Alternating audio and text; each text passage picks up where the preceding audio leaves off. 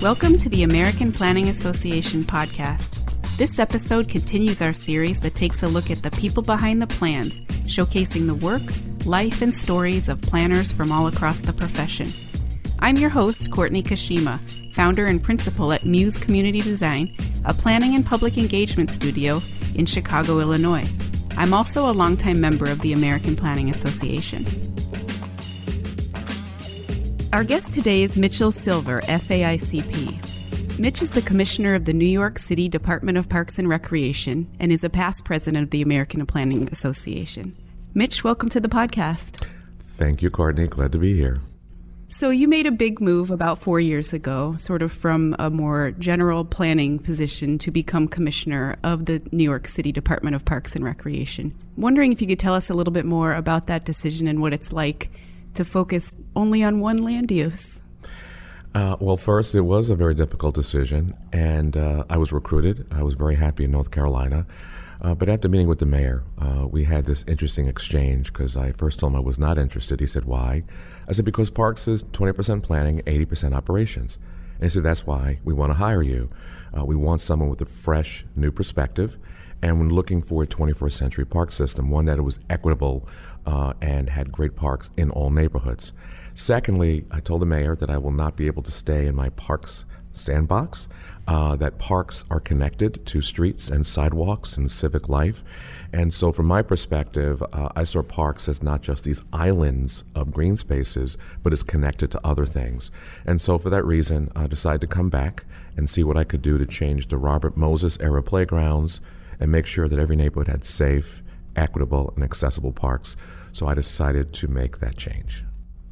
A lot of careful consideration and design goes into creating great places, and that's true for parks as well. What are some of the things you see that others may not? Well, first, I actually spend a lot of time in parks. Uh, I have a background in design, I have an undergraduate degree in architecture. I like to observe how people use space because I don't just want to be a designer, I want to be an experience builder. And I do that by observing how people use parks. I'll go there on weekends, I'll watch where people sit, how they walk, how they interact with the space. Uh, I look at the sun, I feel the wind. I watch how people walk into a park and what what do their eyes do, because after coming off a busy street and entering a park, you're now in this safe oasis, this green space. So I watch people and I observe. They don't know I'm observing them, but I watch them. Um, how they use the various features in our parks. So for me, parks are places, and I want to observe and see how people experience the space so I know how to plan better. For example, uh, when I watch uh, our senior citizens when they engage in a public space. Uh, they tend to want to have very comfortable sight lines. They tend to sit at the edges. They're looking for places to sit. Uh, there are other people with families in the hot summer, and they run to the trees to sit under it to get some shade on a hot summer day. Uh, I look where people sit for views. So all that is wrapped up into the experience of the place, and so that is where I start first and foremost. I encourage all my staff to go out and experience the space before a pen or I probably it's now digital, before their finger hits the keyboard when they start designing. Yeah, I think it's so important to um, think about how different people use spaces differently, and that really struck me when I became a mother.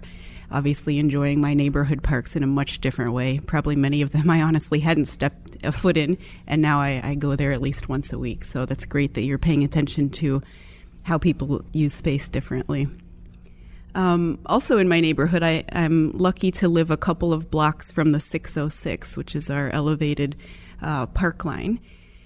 Much bigger than the High Line in New York, and I would argue cooler, but I'm probably just being uh, biased here, creating a little city competition. Uh, but the 606 is creating uh, some controversy due to rapidly rising housing prices and development pressure that people associate with the park improvement. Um, you're hearing the, the gentrification word, the G word, being thrown out quite a bit. How does your department approach issues like this? Well, first, we realized that uh, when you approve a park space, there is, depending on the neighborhood and the location, a possibility you'll see uh, home prices increase. Uh, but from our perspective, uh, we will not deny a neighborhood uh, the improvement of the neighborhood park because the alternative is do nothing. Uh, in our city, uh, we have uh, well over 200 parks that hadn't seen investment in over 20 years. We believe that's not fair. Uh, we want to improve those spaces. And so for us to say, well, we're concerned there's a possibility that gentrification will occur, so we're not going to improve this park. We cannot deny these young children a quality space. We cannot deny, you know, seniors a place to age gracefully. So we have other elements. We work with the city uh, that deal with displacement issues. Uh, and so that is how we approach it. But from our perspective, we will not deny uh, park improvement to a community or a city for fear of gentrification. We handle it other ways because we want to make sure that everyone has access to quality space for health, uh, for physical, for mental well being. And so for us, we just feel this that's a false choice, and we'll go ahead and make sure that those places get improvement. And so you know, the Highline is one of the most Instagram parks on the planet. So uh, I'm sure the 606 will catch up one of these days. now, you grew up in Brooklyn. I'm curious how that shaped your interest in places and planning. I was very fortunate that I lived literally two blocks from Prospect Park. So growing up, that was my backyard. How I discovered nature was in Prospect Park and right nearby the Brooklyn Botanic Garden, where I saw this babbling brook for the first time in my life at a young age, like three. Uh, I was always fascinated by cities. Uh, what influenced me the most uh, was going to the 1964 World's Fair, and there was this panorama map of New York City, and I literally, as a child, had dreams about that map. So I knew I would have some connection to cities, but it was being next to Prospect Park, which really formed my early childhood. I had a playground across the street, but it was Prospect Park where I formed all my early memories.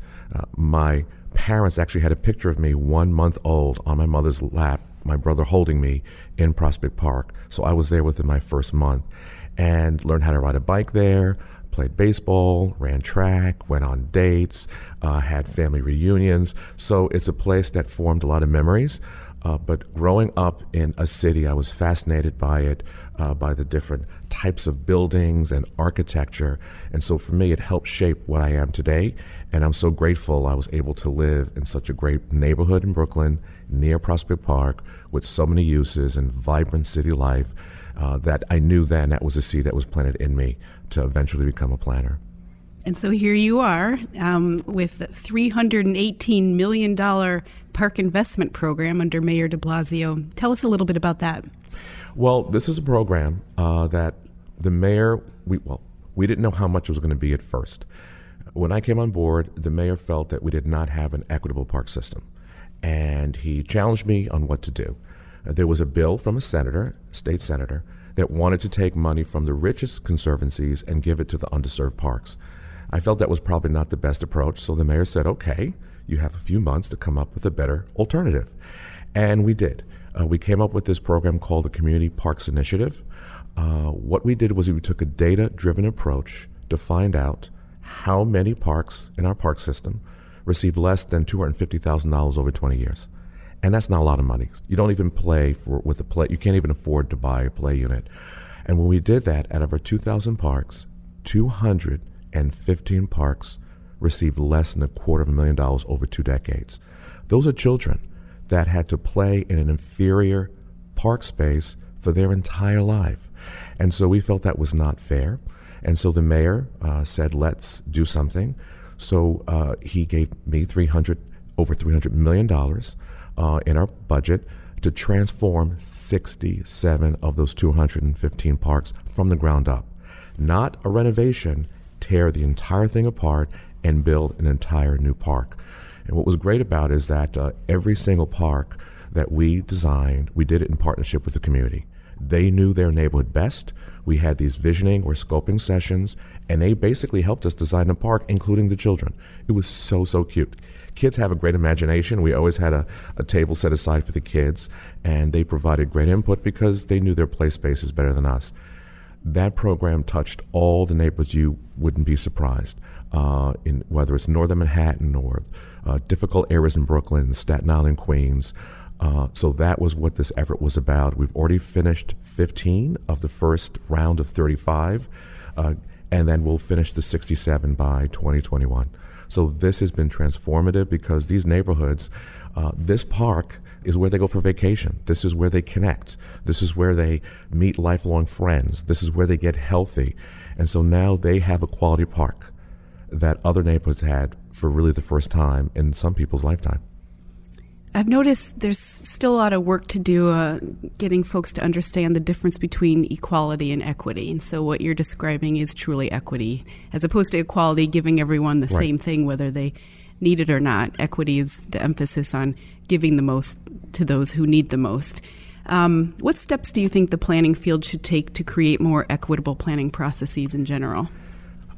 It's a difficult question. Um, I can define equity, well, I define equity as fairness people look for these long definitions. It's one simple word Are you fair? Are you fair about how you distribute your capital dollars? Are you fair about how you engage the public? Are you fair about how you do your recruitment efforts? Are you fair about how you have upward mobility within your organization? So, fairness is easy to measure. Once you start getting into planning jargon, uh, it becomes a little bit difficult. So I do know the organization is trying to pursue an equity guide, policy guide. Uh, so I hope through that journey, they'll understand that is equity just this basket to deal with all the issues of the non-white or minority population? Because in the guide, you see words like inclusive, social justice, empowerment. Uh, what is it? What is it we're really trying to achieve? So I would say first, which they're going to go through this journey over the next year, break down what problem you're really trying to solve. If you want to have an equitable process, that means when you go out to the community, you have to be willing to really listen and hear the stories of what people went through in that community. I was a consultant, went to some communities of color, and they're saying, Are you back again? You planned us for decades and nothing has changed. Why should I now invest another year in this planning process knowing that there's a low likelihood that anything will be implemented. But secondly, when people come to these meetings, they're coming there with 10, 20 years of stories and pain and feeling they've been lied to.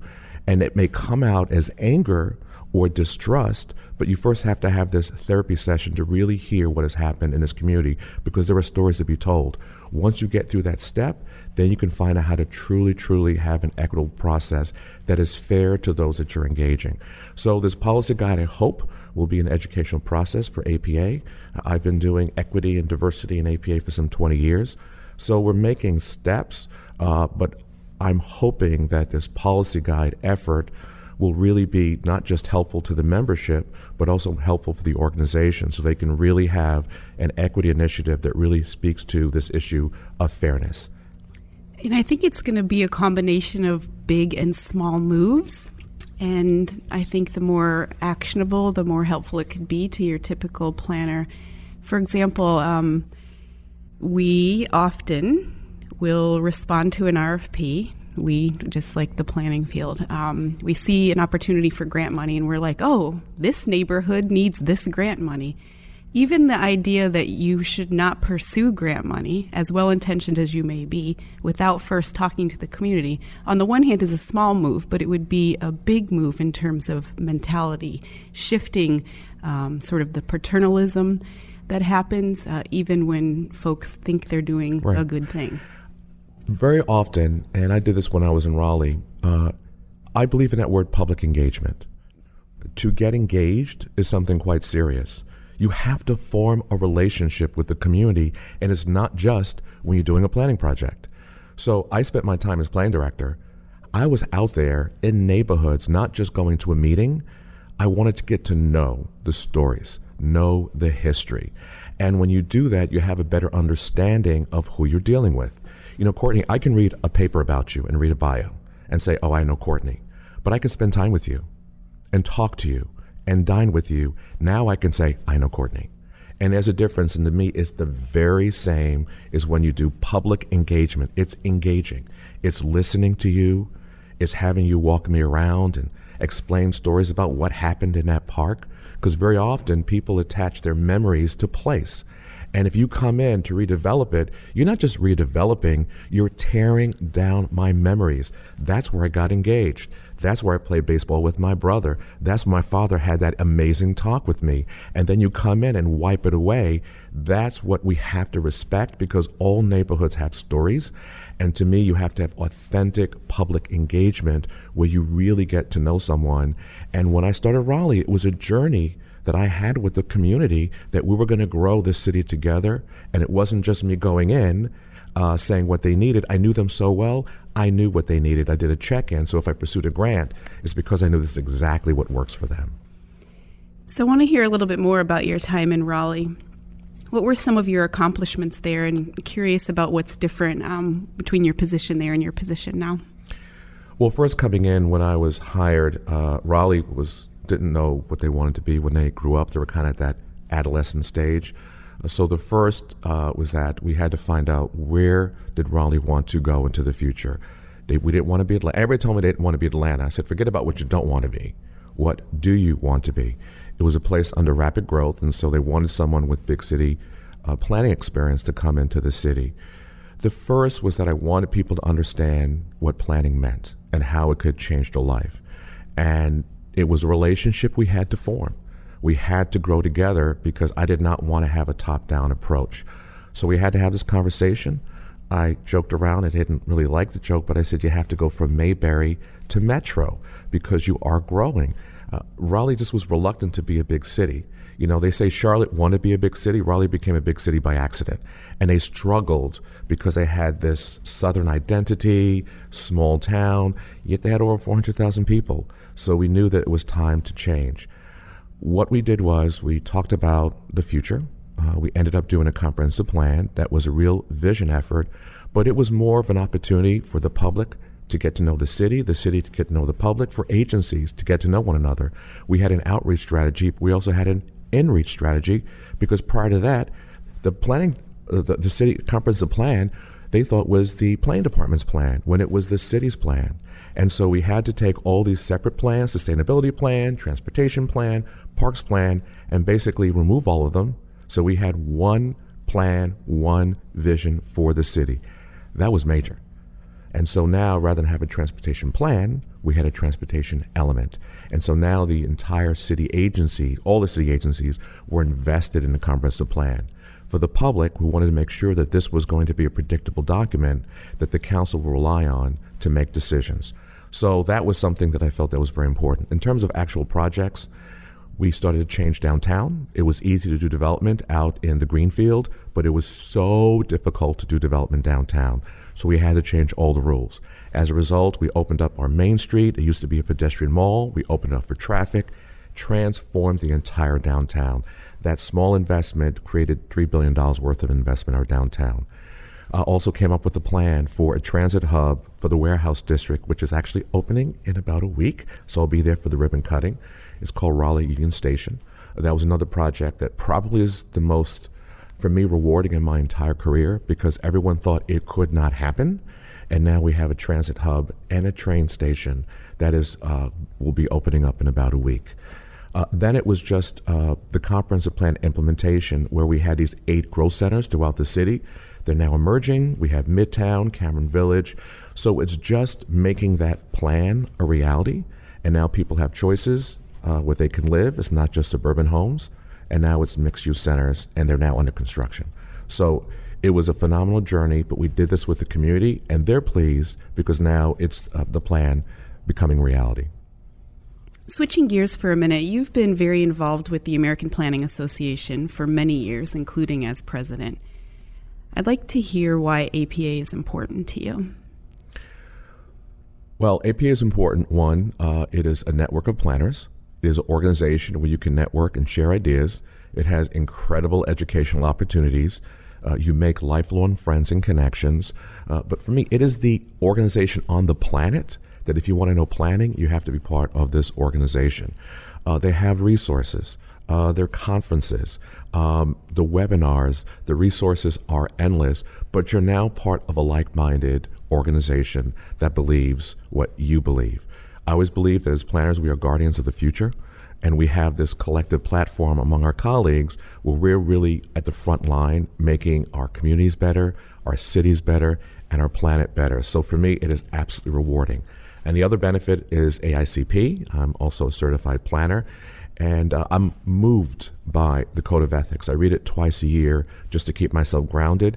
It reminds me what my purpose is as a planner to read the aspirational part of that code I know all planners share that those values, and so I believe uh, the profession is one of the most important professions because we're collaborative, it's interconnected and interrelated to so many other issues, and so I just enjoy being part of an organization that thinks like I do. So I saw recently that cars are going to be completely banned in Central Park. Um, I'd like to hear a little bit about that from you. Also, you know, Bryant Park, Central Park, the High Line, very splashy, very sexy park improvement. But um, want to know about some less well-known examples of park success stories in New York. Okay. Well, yes, no more cars in Central Park on June 27th, my birthday. The mayor didn't know he was giving me a great birthday gift. uh, the mayor was amazing at the press conference. Um, the park opened in 1857. Uh, he said it wasn't designed for parks, Frederick Olmsted and Calvert Vaux, and he was right. And so he said parks are for people. And he was going to ban cars, and he came through on that promise. We banned cars in Prospect Park uh, last year, and now we're going to do it this year in Central Park. So we're so delighted that there's no more exhaust. You don't have to look over your shoulder. That now the park is going to be given back to the people. So it was an amazing announcement. And so June 27th, anybody visiting New York, you will not see a car in Central Park. Uh, you've mentioned the success stories, and each one of those are successful. We have two proposals uh, that people are very excited about. Uh, one is our Anchor Park proposal. It's our goal to make old parks new again. It's a 150 million effort to take some of our classic older parks and make them new again. Central Park benefited from a lot of philanthropic support, but some of the other parks did not. And so there's St. Mary's that's getting a full makeover, Astoria Park in Queens getting a makeover, High Bridge in northern Manhattan. Uh, these are parks that are now older parks that'll be new with an infusion of about $30 million each.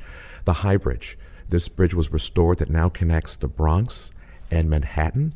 It was a bridge that served as an aqueduct, but back then people would wear their Sunday best and cross it. Uh, it was just amazing to go from one borough to the other, looking over uh, the, uh, the the East River, the Harlem River. Uh, now it's restored, and it's another gem in High Bridge Park that people are very very excited about.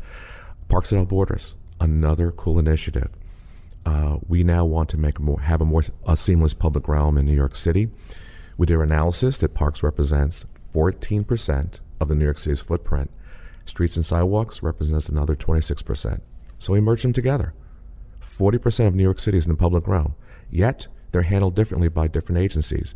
The average citizen does not know when they're walking on parks property or the Department of Transportation, and they don't care, but the agencies did. So we came up with this approach where all the agencies are now working together to create a Parks Without Borders unified approach. Olmsted, the famous landscape architect, once said that the sidewalk adjacent to the park should be considered the outer park, and that's what we're doing today.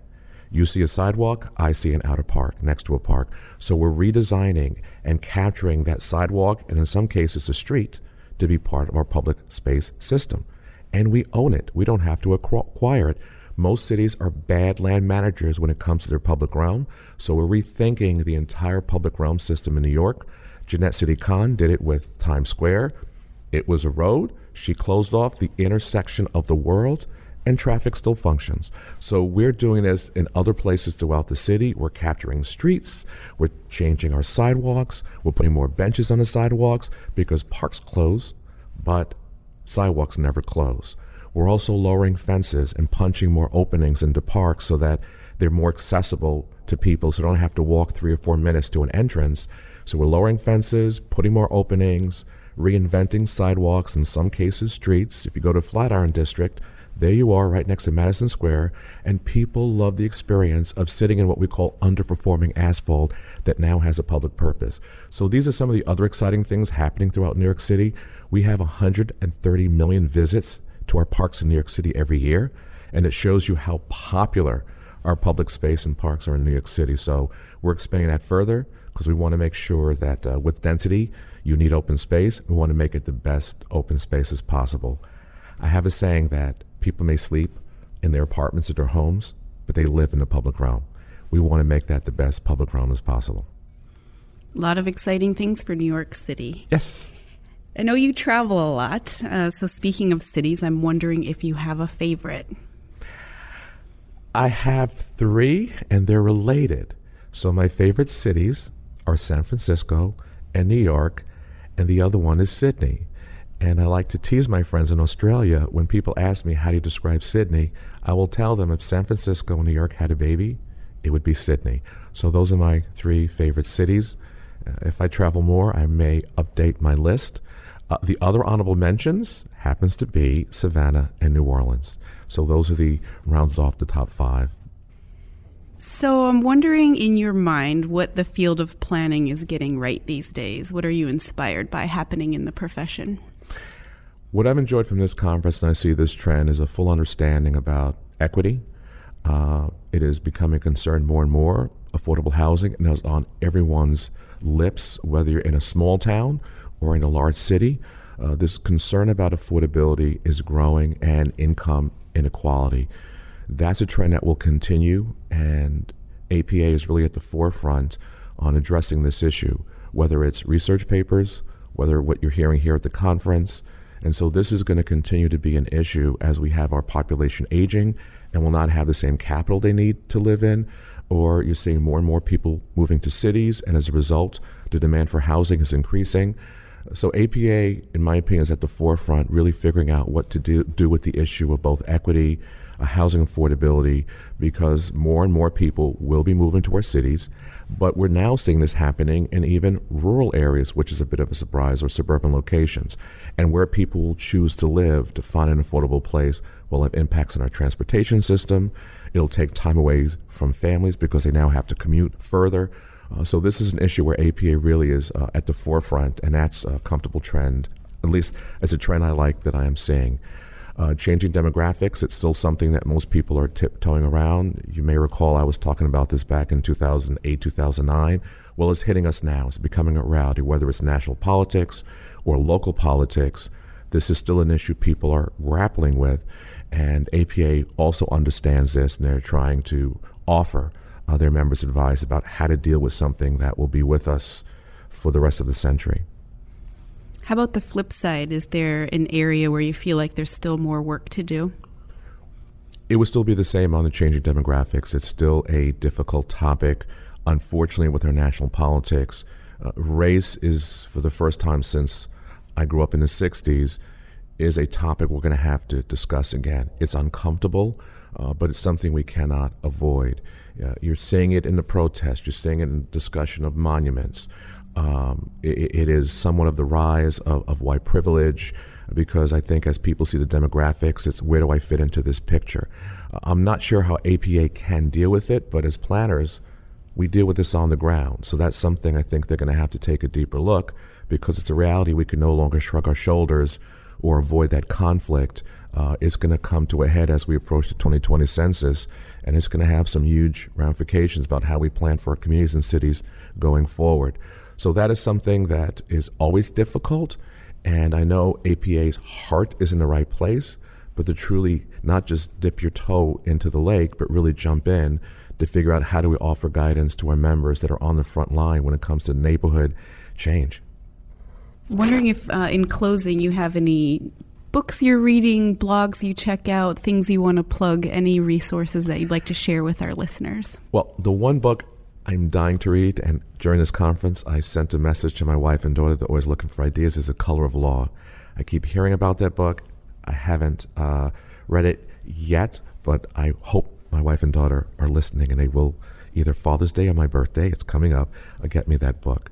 Uh, in terms of blogs, um, uh, I'm a big fan of City Lab. I'm Twitter is where mostly I get my information. I'm a big Flipboard subscriber, so I have certain topics uh, so, uh, of course, APA, uh, City Lab, Next City, uh, those are the blogs that I, I read, but I also look at my Twitter feed and see what my friends and my other thinkers out there in the world are reading and then read those articles. So that's what I tend to, um, definitely more in the digital world right now where my Flipboard will guide me to what I want to read each and every day. But the Color of the Law, I do hope it will be wrapped in a nice gift bag for my birthday or Father's Day. I think it's a must read for every planner, honestly, and I hope uh, folks do get a chance to check it out. I want to thank you so much for sharing your time and your insights today. Sounds like a lot of fantastic things happening in New York City, and I appreciate your thoughts on the planning field in general. So thank you. Thank you, Courtney. Thanks for tuning in to another episode of the American Planning Association podcast. For more information and to hear past episodes, visit planning.org slash podcasts. You can also subscribe to the podcast on iTunes and Stitcher. Have an idea for a podcast? Send them to podcast at planning.org.